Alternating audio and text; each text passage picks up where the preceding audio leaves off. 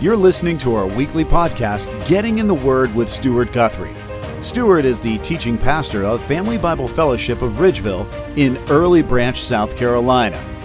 We hope to grow together with you, seeking real knowledge from the truth, the Word of God. Here's Stuart. We like justice. In a world, for the most part, people want justice in every area of their lives. But injustice isn't something that is new to us. Rather, it's the norm. Injustice is what we see happen daily in our lives, in the culture, in the news, in the workplace, in our families. We don't like injustice, yet we still see it and have to deal with it on a regular basis. The reason we see so much injustice in our day and why it seems to be normalized is because ultimately we live in a world that is fallen. And as a result of sin, we endure, we face, we experience injustice on a regular basis. Listen, injustice isn't a skin issue, it's a sin issue. Romans 3:23 says, "For all have sinned and fallen short of the glory of God." Injustice, listen, is not a political issue, it's a biblical issue. Romans 3:10 reminds us that there is none righteous, no, not one. My friends, we have to come to grips with the reality that we are all depraved and given to our own selves, we, like them, will endure alongside of them as we give out injustice to one another. Justice is not an economical issue. It's an iniquity issue. Isaiah 59 2 says, Your iniquities have made a separation between you and your God, and your sins has hidden his face from you so that he does not even hear. Every act of injustice streams from the Garden of Eden when the fall of man in which sin entered into our world. We like justice and we hate injustice, or we should hate injustice of any kind. This is not only a logical conclusion, but a biblical conclusion. Why? Because God is a just God. And if God is a just God, He is always just, and thus injustice flows from that which is contrary to God. So, how are we to live our lives in a world in which we do face injustice? And how are we to live our lives justly? in the face of injustice? How are we and to endure injustice as believers, as followers of Christ, those who have placed their faith in the gospel, the death, the burial, and the resurrection, not our deeds, not our efforts, not our works, not our accomplishments, but in the person and work of Jesus Christ? How are we to handle injustice? Because if we're going to walk through this life that is ravaged by sin, the fall of man, you will have to understand how to endure injustice. Because it is not going anywhere. Have, have we come to grips with the reality that injustice is a part of the fallen system by which we live? The question is, how do we live a life while injustice exists? Doesn't mean we don't stand up against injustice. Doesn't mean we don't speak out against injustice. But to fabricate some idea that this world will ever be accompanied by just justice is certainly not a reality. Justice it embodies everything contrary to God's holy nature. And the Bible is not deficient of any examples from the scriptures of men and women throughout history who have endured injustice, who have faced injustice, and yet lived and endured through it. They have to, though, in the face of that, ultimately have a firm foundation of who God is and what God has promised.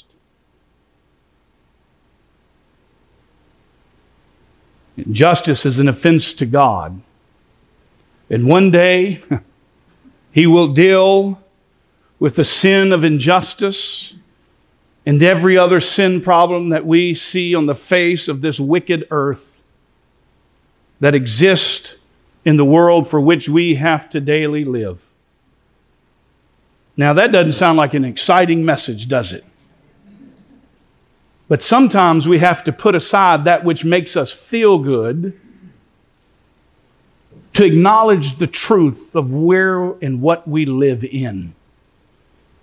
And if I can encourage you this morning, is to tell you one thing that we need to be reminded of every day we open our eyes into a wicked world is this is not our home. This is not our home. If we have trusted the gospel, we're saved. And he says, I am going to prepare a place. And if I go and prepare a place, I will come again and receive you to myself. That where I am, there you may be also. There is hope of something in the future for which we will not have to encounter injustice. But for now, God still allows injustice to happen for a season. So, understanding who God is is vitally important if we are going to endure in this life in justice. It's vital for us to grasp that first, God is a just God. I'm reminded from the Word of God that many places points to the fact of this truth. Isaiah chapter 30 verse 18 says, Therefore the Lord longs to be gracious to you, and therefore he waits on high to have compassion on you. For the Lord is a God of justice. How blessed are those who long for him. Isaiah 61 8 simply says, For I, the Lord, love justice. Listen to what the one who seems to face injustice like we've never seen before, the man Job, as he says in Job 34 12, surely God will not act wickedly, and the Almighty will not pervert justice. Deuteronomy 32 4, the rock, his work is perfect for all his ways are, are just. A God of faithfulness and without injustice. Righteous and upright is he. Listen, God, we must understand, is just. And if you and I are going to walk through this broken world, which you will as long as God allows you to tarry, we have to first understand that God is just and that one day He will deal with injustice. Injustice will never go away on this side of heaven. But you ask, what does this have to do with John 19, 1 to 16, the passion of Christ? Listen, I want you to see and understand that God uses injustice to bring about justice for you and for me. He takes that which is evil and uses it for good. And in the end will provide our solution as to how we in this life are to deal with injustice. God will provide the means through which you and I in this world can endure injustice. Through an act of injustice. God's always got a way of taking that which is evil and using it for His glory. Because God is just. God will take care of injustice in His own timing. And when you understand that, and when you hold tight to that, and when you believe that, it will set you free, my friend. He will take care of injustice in His own timing by His own means, and it will be done in a just manner. Because God is always just. That's why it says, Paul in Romans 12 19, never take your own revenge. Why? But leave room for the wrath of God. For it is written, Vengeance is mine, I will repay. Notice what it does not say that vengeance is Stuart's and he must take it on his own. Because the temptation for you and for me in this flesh, which we will live until we see Christ, is to fight back, isn't it? Fight back rather than be dependent on the one who will fight justly. So, as we dive into John 19, as we see the unfolding of injustice in the most extreme, excruciating manner against him who is perfectly just, be reminded God is just and promises to dismantle injustice in his timing. Turn with me, if you will, to John chapter 19, verses 1 to 16. And as you're turning there, I'll bring you up to speed on where we have been and where we are now and we find ourselves. Jesus has been betrayed by one of his own, Judas. And now you think about the injustice of that. He has been given a late night trial which in itself is illegal. But who cares, right, when you're living lives of injustice, as these religious leaders were?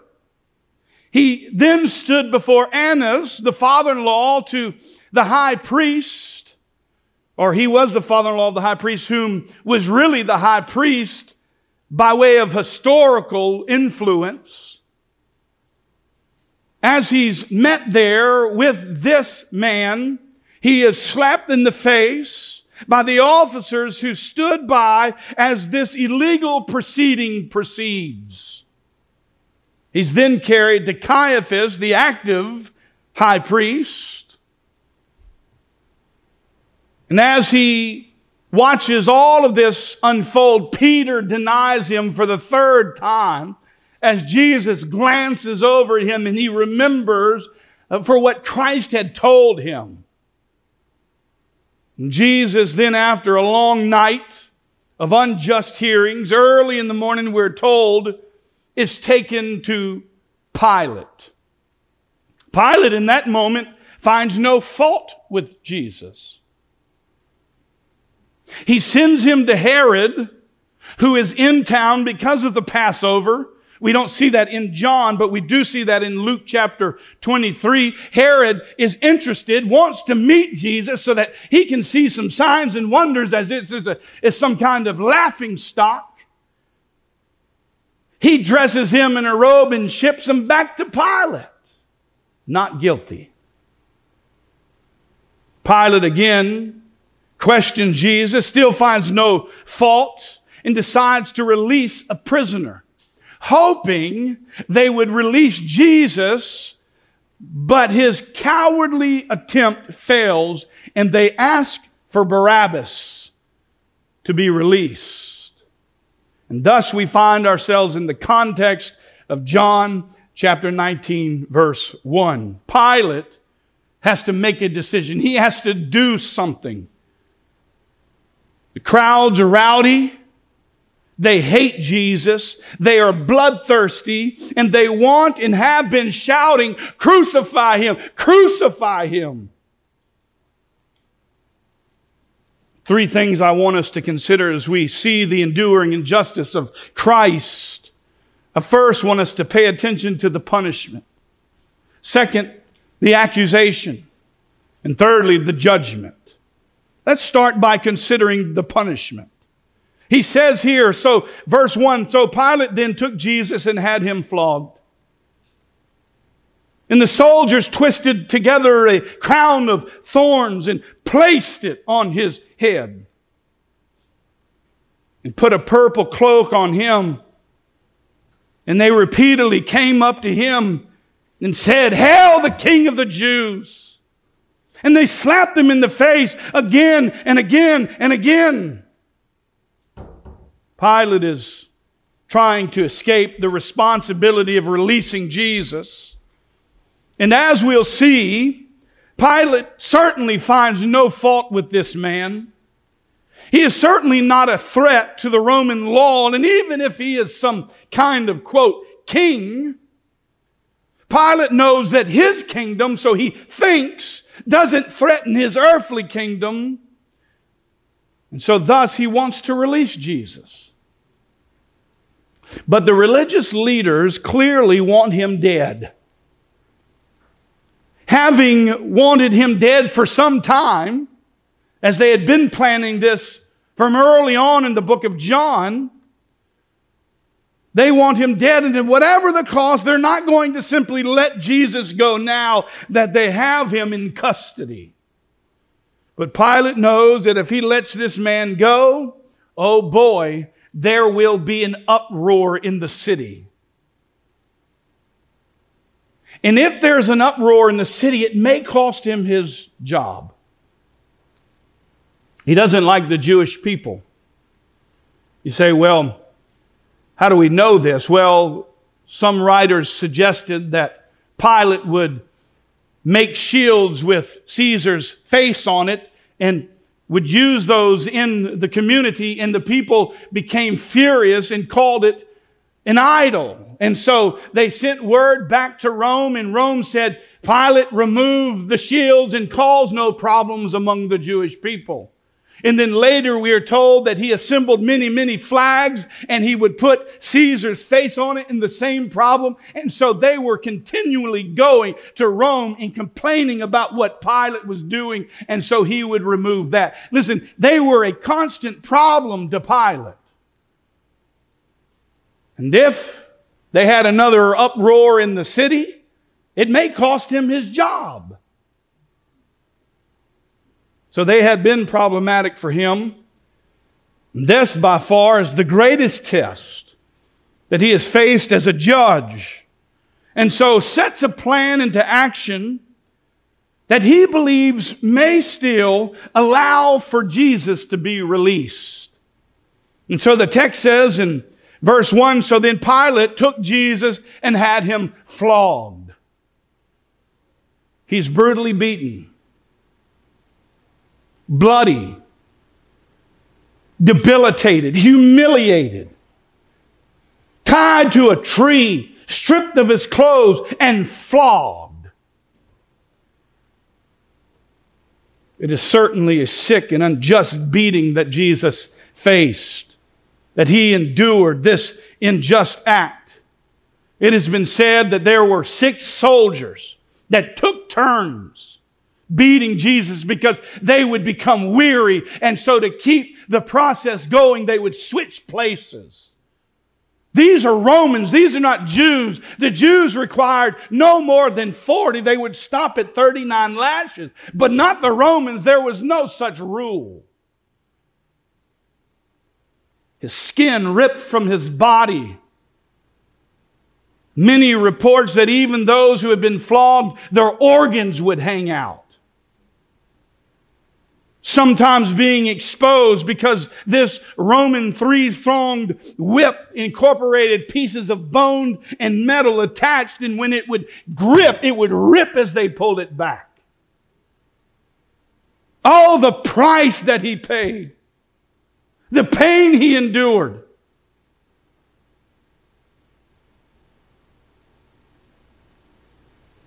It's all part of God's plan. To deal with injustice. The punishment, the beating that Christ endured, listen, was pure injustice.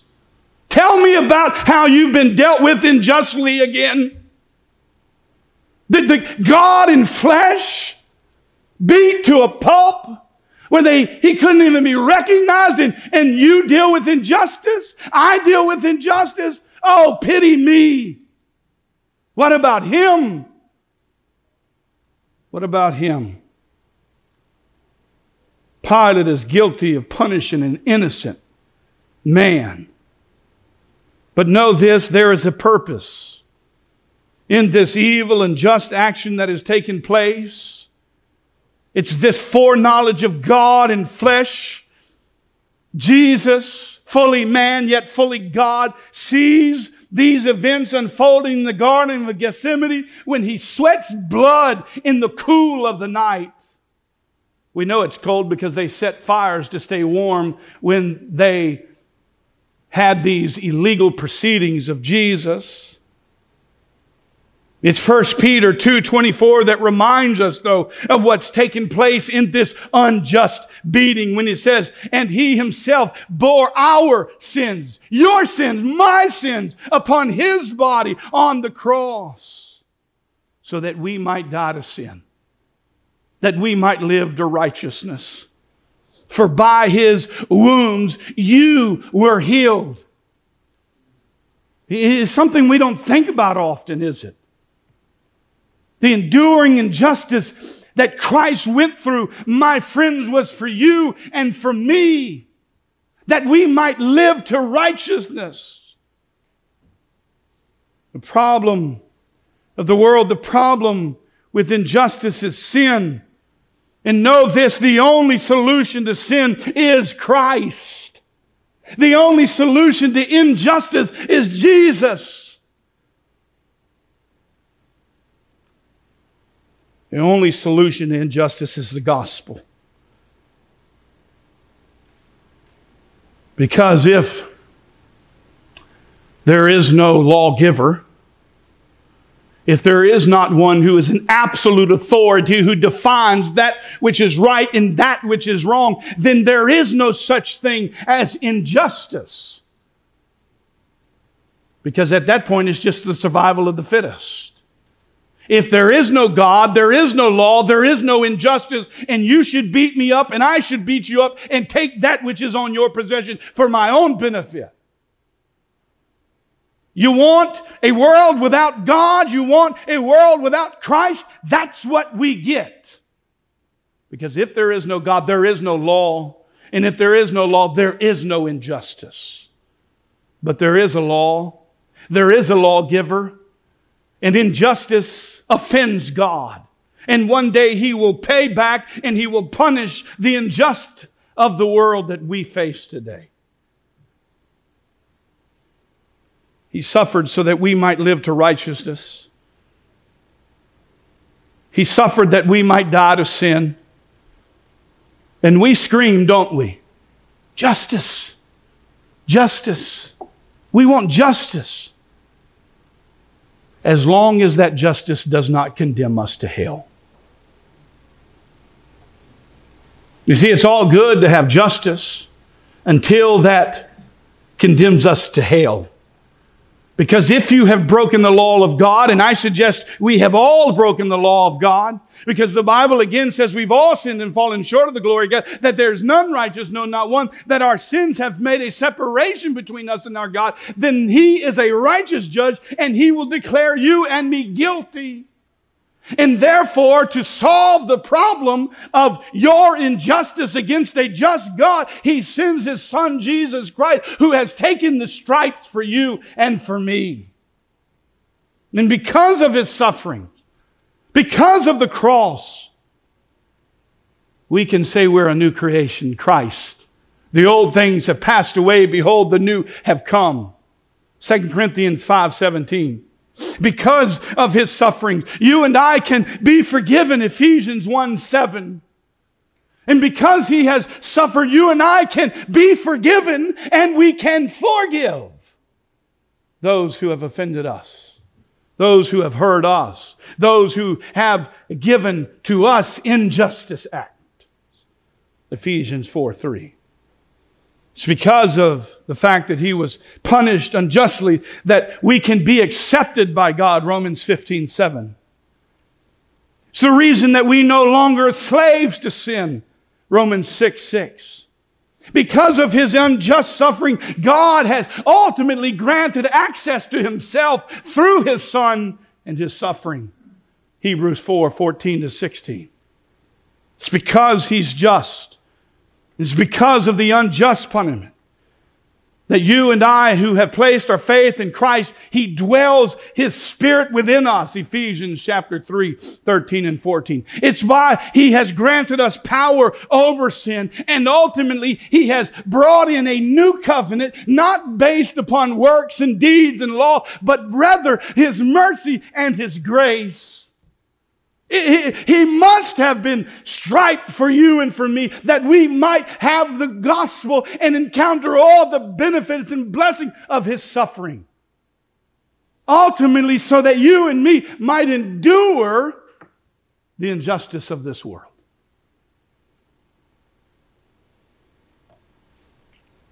All of this forged in the hot white heat of suffering unjustly. And yet Christ endured. We're told, verse 2, that the soldiers twisted a crown of thorns and placed it on his head. Listen, I've been to Israel and I've seen thorns. And there ain't no placing it on the head. It would have been putting it on the head by force and it would have sunk into his head, causing excruciating pain and bleeding. As I thought about this, I thought about where did the thorns come from? From the fall of man. Because of sin, thorns exist. And here we have a picture of the thorns being placed on Christ's head. That's kind of allegorical preaching, but it's interesting, isn't it? Then we're told they put a purple cloak on him, probably from one of the soldiers. And they repeatedly came up to him and said, Hail, King of the Jews, and slapped him in the face again and again. Jesus is mocked as king. This is unjust suffering. All again a part of the plan of Pilate to cause pity so that Jesus could be set free. Rather than just setting an innocent man free, let's, let's just flog him and beat him to a pulp. It was Pilate's fear that caused Jesus to be unjustly punished. I think there's some personal application here. That if we're not careful, we'll do the same thing to people around us. Instead of doing that which we know to be right out of fear of protecting ourselves, we will not do that which is just and we will then act unjustly, which is injustice, my friends.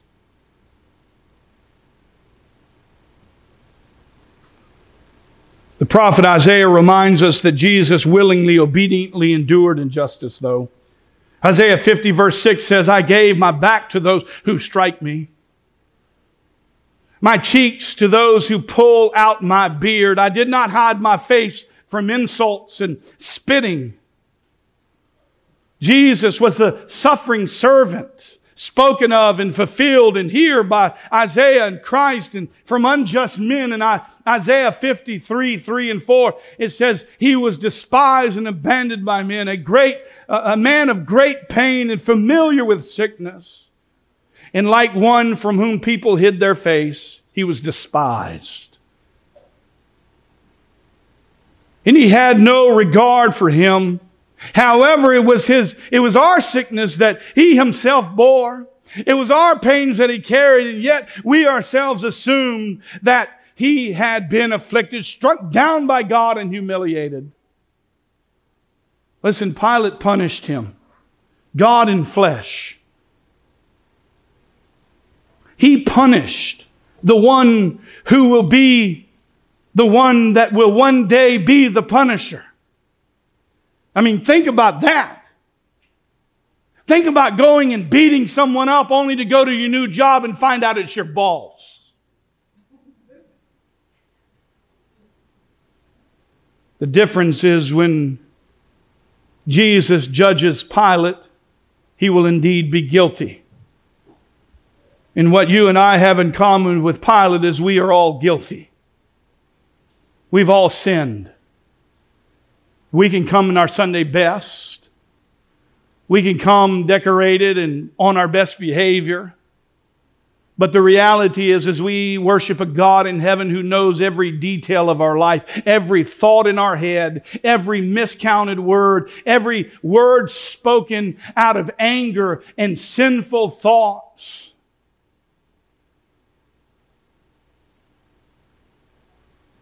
We need Jesus. We need Him to suffer that you and I might be forgiven. We need Him to endure injustice so that we might have justice on our behalf. Just for the unjust. Isaiah 53, 5 and 6, but He was pierced for our offenses, your offense, my offense, our sins. He was crushed for our wrongdoings.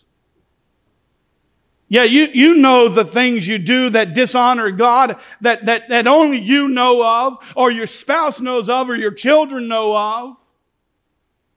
He was crushed for that. The punishment for our well-being was laid upon him. And by his wounds we are healed. All of us, like sheep, have gone astray. Each of us has turned to his own way, but the Lord has caused the wrongdoing. Yahweh has caused the wrongdoings of us to fall on him, Jesus Christ. It was our sins that held him there. It was our sins that kept him attached to the tree and flogged and spit upon and slapped in the face and mocked. Remember, he, he's God in flesh very capable of calling down legions of angels at any moment to destroy those who are acting unjustly against him who is God in flesh, so that you and I might be forgiven.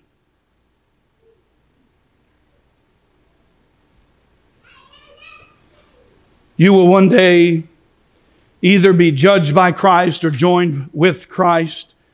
And the gospel, my friends, is the determining factor. Now, I don't know where you stand spiritually. I don't know if you've ever believed the gospel. Maybe your mom and your dad do. Maybe your grandparents do. Maybe you do and your grandparents don't. Maybe you're watching live this morning. Maybe you're listening live this morning. I don't know where God has you today, but I want you to know this. You must believe the gospel lest you be judged. And if you are going to be judged, then go to hell with us wrapped around your legs, dragging you and begging and pleading with you to believe the gospel.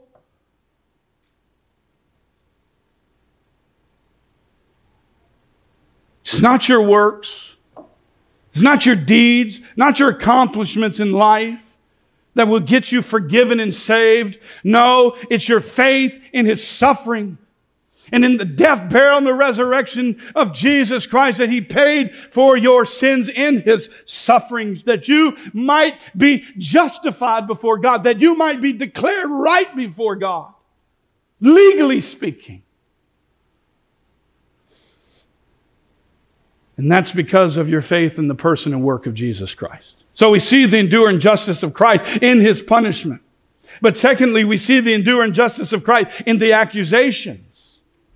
So when Pilate completed the task of trying to cause pity on the people, we are told in verses four and five, and then Pilate came out again and said to them, see, I'm bringing him out to you so that you will know that I find no grounds at all for charges in his case.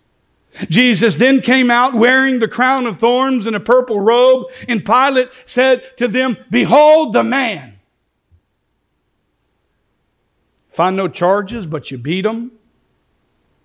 What greater grounds of injustice is there than that? How does our injustice compare to that of Christ? We are sinners, He's perfect.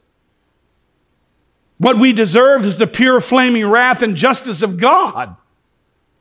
That, that's what we deserve. We want justice, but we don't want to act just.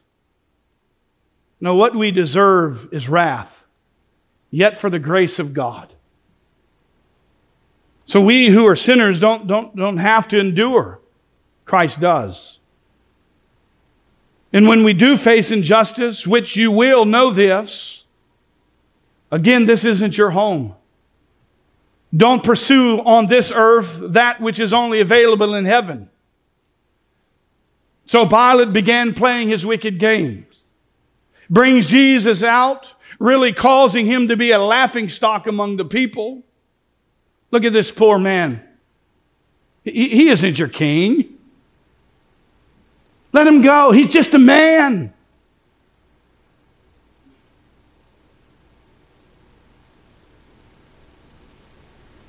How far off theologically is Pilate in his complete lack of messianic understanding?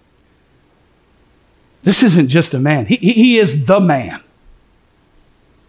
He, he's the Son of God. Here he denies Jesus as king and fails to grasp that he is indeed King of kings and Lord of lords. Yes, he's fully man, but he's fully God. Jesus is indeed the King of the Jews. He is also King of the Romans. He is also King of your life, and He is Lord of your life, whether you accept Him or reject Him.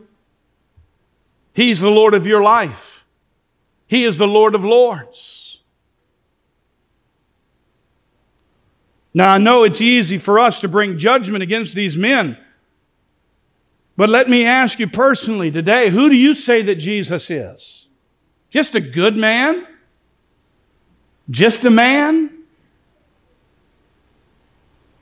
Is he man or is he God?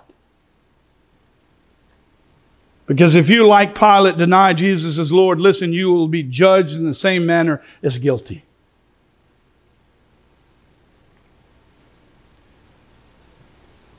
When Pilate brings Jesus out to the crowd, he finds out real quick they don't respond the way he hopes. Verse 6 So when the chief priests and officers saw him, they shouted, screaming, saying, Crucify him! Crucify him! They are bloodthirsty. They have wanted him dead for a long time, and now is the time to capitalize on it. But Pilate grows frustrated that his plan has not unfolded, it doesn't work, and the people are only pressured more to see this man hang on a Roman cross. So Pilate responds. And Pilate says to them, almost in frustration, Take him yourselves and crucify him. I find no grounds for charges in his case. Total of six times. Pilate has claimed he's not guilty. And if he's not guilty, he's innocent. You take him, guys. He has had enough of these Jews and their demands, and he has a choice to make. Love what Spurgeon said.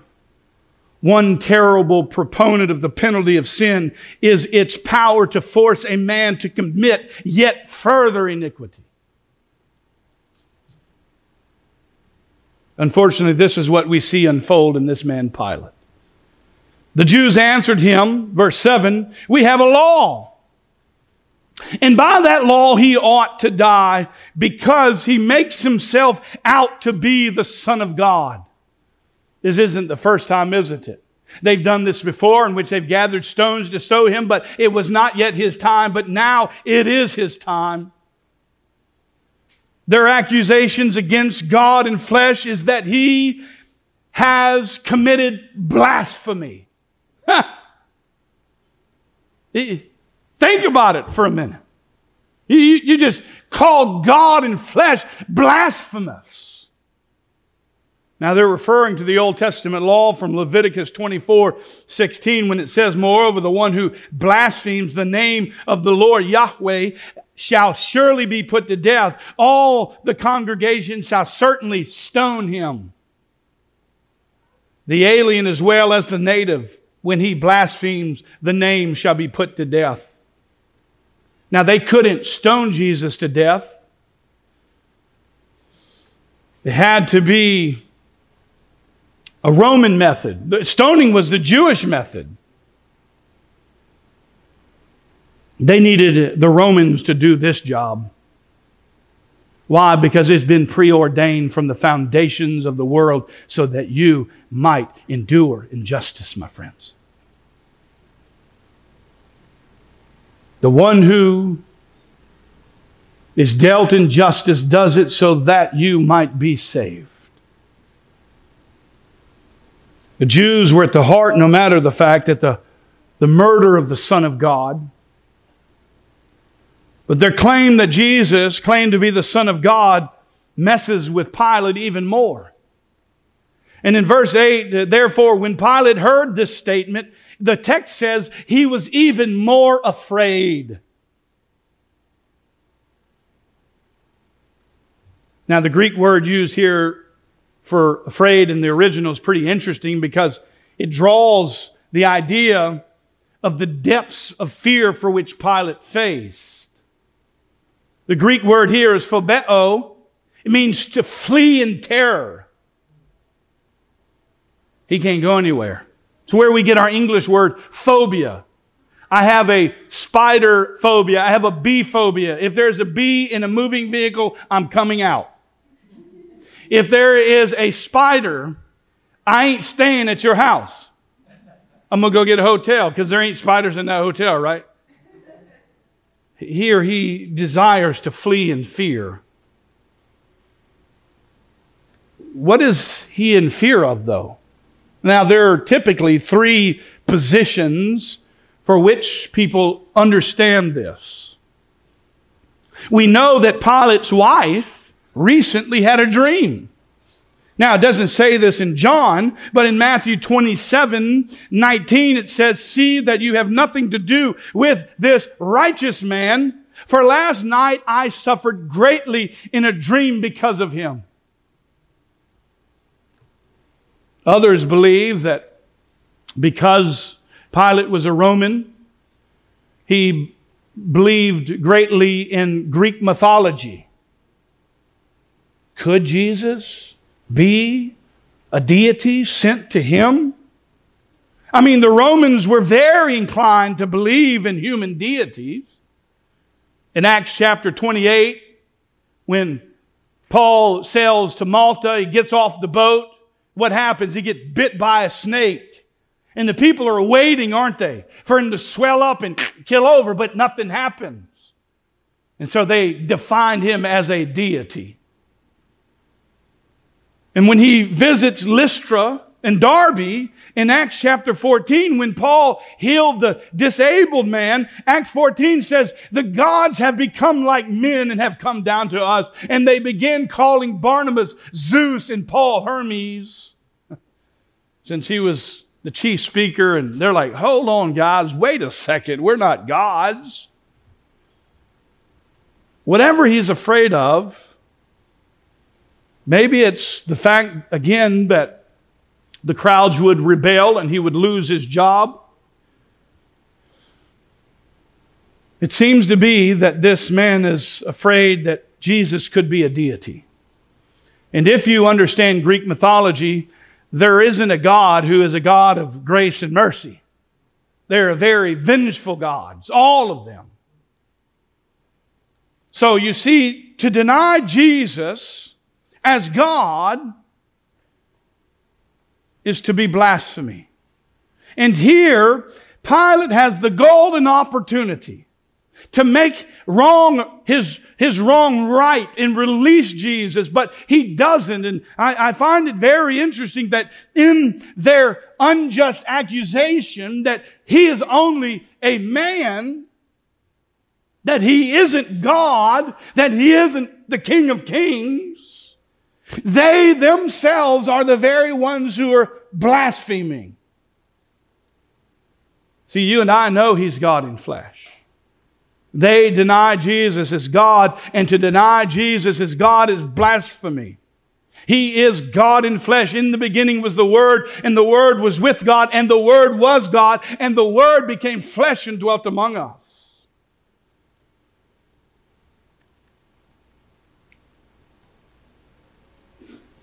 They just like to have the same option to falsely accuse, unjustly accuse Jesus of being a mere man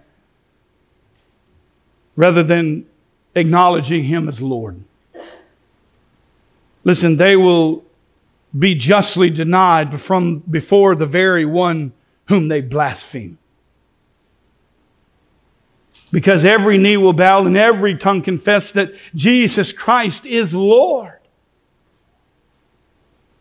Listen, you can deny him for who he truly is today, but one day you will cry out to him who is Lord that he is Lord.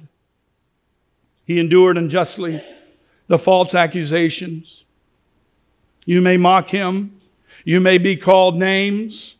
They may call you, they may mock you, but one day know this, he will make all things new. And they who mock you today will beg for mercy and grace when they stand before the King of Kings and Lord of Lords and call him Lord themselves. So in fear, this man Pilate enters the praetorium, verse 9 again, and said to Jesus, Where are you from? He knew where Jesus was from. So what is he asking? Are you of this world? Are you from above? Are you really the Son of God? But Jesus gives him no answer. Almost to again fulfill the Old Testament picture of the suffering servant who is beaten and says not a word. So Pilate, verse 10, said to him, Are you, are you not speaking to me? Do you not know who I am? Pilate said. Do you not know that I have authority to release you and I have authority to crucify you? Oh, really, Pilate? Sounds like the Jews are in control right now, buddy. They got you on a leash. You ain't in control of nothing. And Jesus just reminds him again Jesus answered him, You would have no authority over me at all if it had not been given to you from above. For this reason, the one who handed me over to you has the greater sin. What are you going to do, Pilate? You see, these religious Jews, these religious leaders are Jewish people. And they have denied the Son of God, the Messiah, whom God has brought for them. They have denied the light. They have rejected Christ, and therefore their sin is greater. He's not talking about Judas, he's talking about Caiaphas and the religious leaders. And as a result of this, Pilate made it efforts to release him Verse 12, but the Jews shouted, saying, If you release this man, you are not a friend of Caesar's. Everyone who makes himself out to be a king opposes Caesar. So now the Jews are playing their game. They're going to get what they want. Pilate, it's going to cost you your job, buddy. Be careful on the next move you make. If Rome catches wind that you have aligned yourself with another king other than Caesar, oh boy, watch out. You're going to be on a chopping block. What will you do? Let me ask you a question. What will you do when you face an opportunity to stand against injustice? Will you follow through? Call it what it is sin? Or will you stand around and let that unfold because it may affect you? It may affect your friendship, your partnership with somebody. Listen, what we need in this culture is a bunch of men and women to stand up for truth. We need men and women who have guts and integrity that will speak out against injustice, that will say, that is not of God. It's one thing for the world. It's one thing for the lost soul to play around with injustice. Another thing for those who have been crucified with Christ to claim it's okay for injustice. We see the enduring injustice of Christ in their accusations. And thirdly, I want you to see the injustice of Christ in their judgment. Oh, the irony. He continues in verse 13. Therefore, when Pilate heard these words, he brought Jesus out and sat down on the judgment seat at the place called the pavement, but in Hebrew, Gabbatha. Pilate, listen, was the judge. God had given them that right and that authority. He'd given that right and authority in government, even in our day, for good, not evil. And he had misused that which God had allotted to him. He had been driven to a place where he had something wrong, sinful, and he would unfold that action to protect his own interest. Spurgeon says Pilate's transgressions were now howling around him like a pack of wolves. He could not face them, and he had not grace to flee to the one great refuge but his fears drove him to flee before them, and there was no way apparently open for him, but that which led him yet deeper into abominations. He judged Jesus. He sat on his judgment seat, which in Greek is the Bema seat. Pilate judges Jesus from the Bema seat.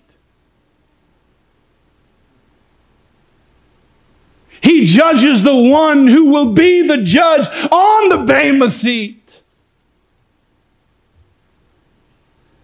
And he judges unjustly. Injustices will be paid back one day with justice. And it will be paid back by the one who is just. The wicked judges will be judged by the righteous judge, the perfect judge, the judge that will stand for truth and justice. Listen, you can unjustly judge anyone you wish in our day. And in a world of social media, when it is a cowardly way, not face to face, you make judgments against people behind a TV screen. You can do all that you wish in private because God gives you that freedom. But know this. One day you will be judged with truth. Your lies, your fabricated judgments will be placed upon your head. And John wants to be clear Pilate judged the one who is judge. Verse 14, we are reminded that the lamb is prepared for sacrifice. The text says now it was the day of preparation for the Passover. They're going to sacrifice the perfect Lamb of God, Christ Jesus. It was the sixth hour, and he said to the Jews, Look, your king. If he could only believed in his heart this truth. It was only words, though. There was not a transforming power in the proclamation that Jesus was king. He, he was still acting in his frustration.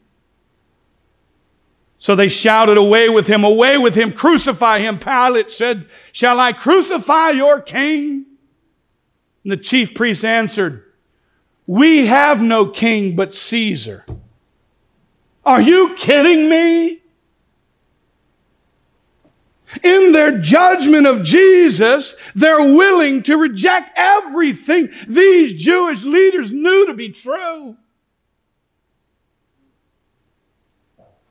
We have no king but Caesar. This is the religious leaders saying this. Nothing for these Jews could be further from the truth. In their wickedness desires to judge unjustly, they had rejected the fact that they were God's people and they had one king, and that was Messiah. They were God's people.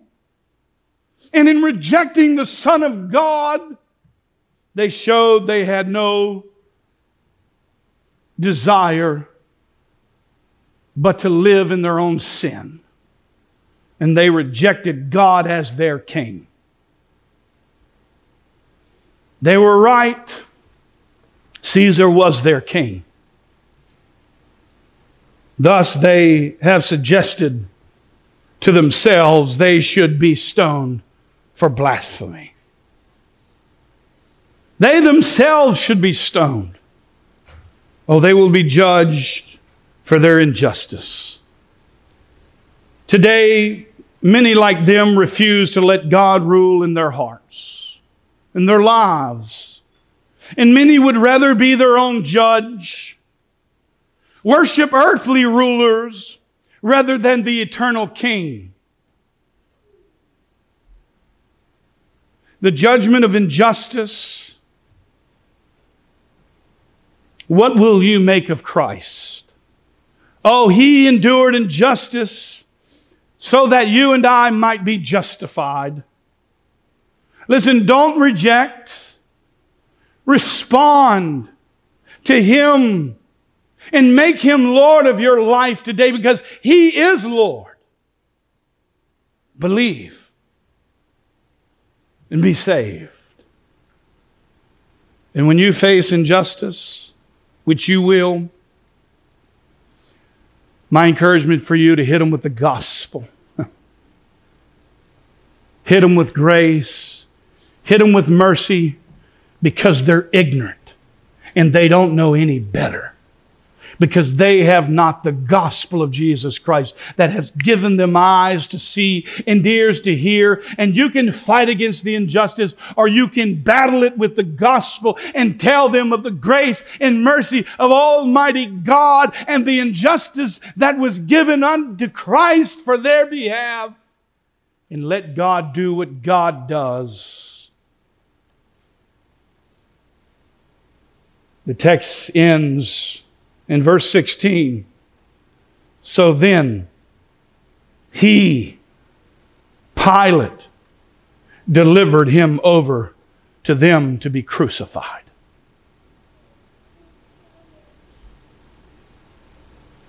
The final act of treachery against the Son of God had been put into action, and Pilate gave in and rejected Jesus for who he really was. Listen, God will not tarry forever. He will come again, and he will judge the living and the dead in righteousness and in judgment. Choose this day whom you will serve.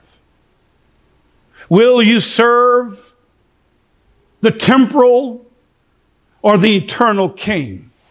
The Lord Jesus Christ. Let's pray. This has been Getting in the Word with Pastor Stuart Guthrie. Thank you for listening to our weekly podcast. And be sure to visit us online at FamilyBibleFellowship.org. And come see us in person on Sundays at 11 a.m.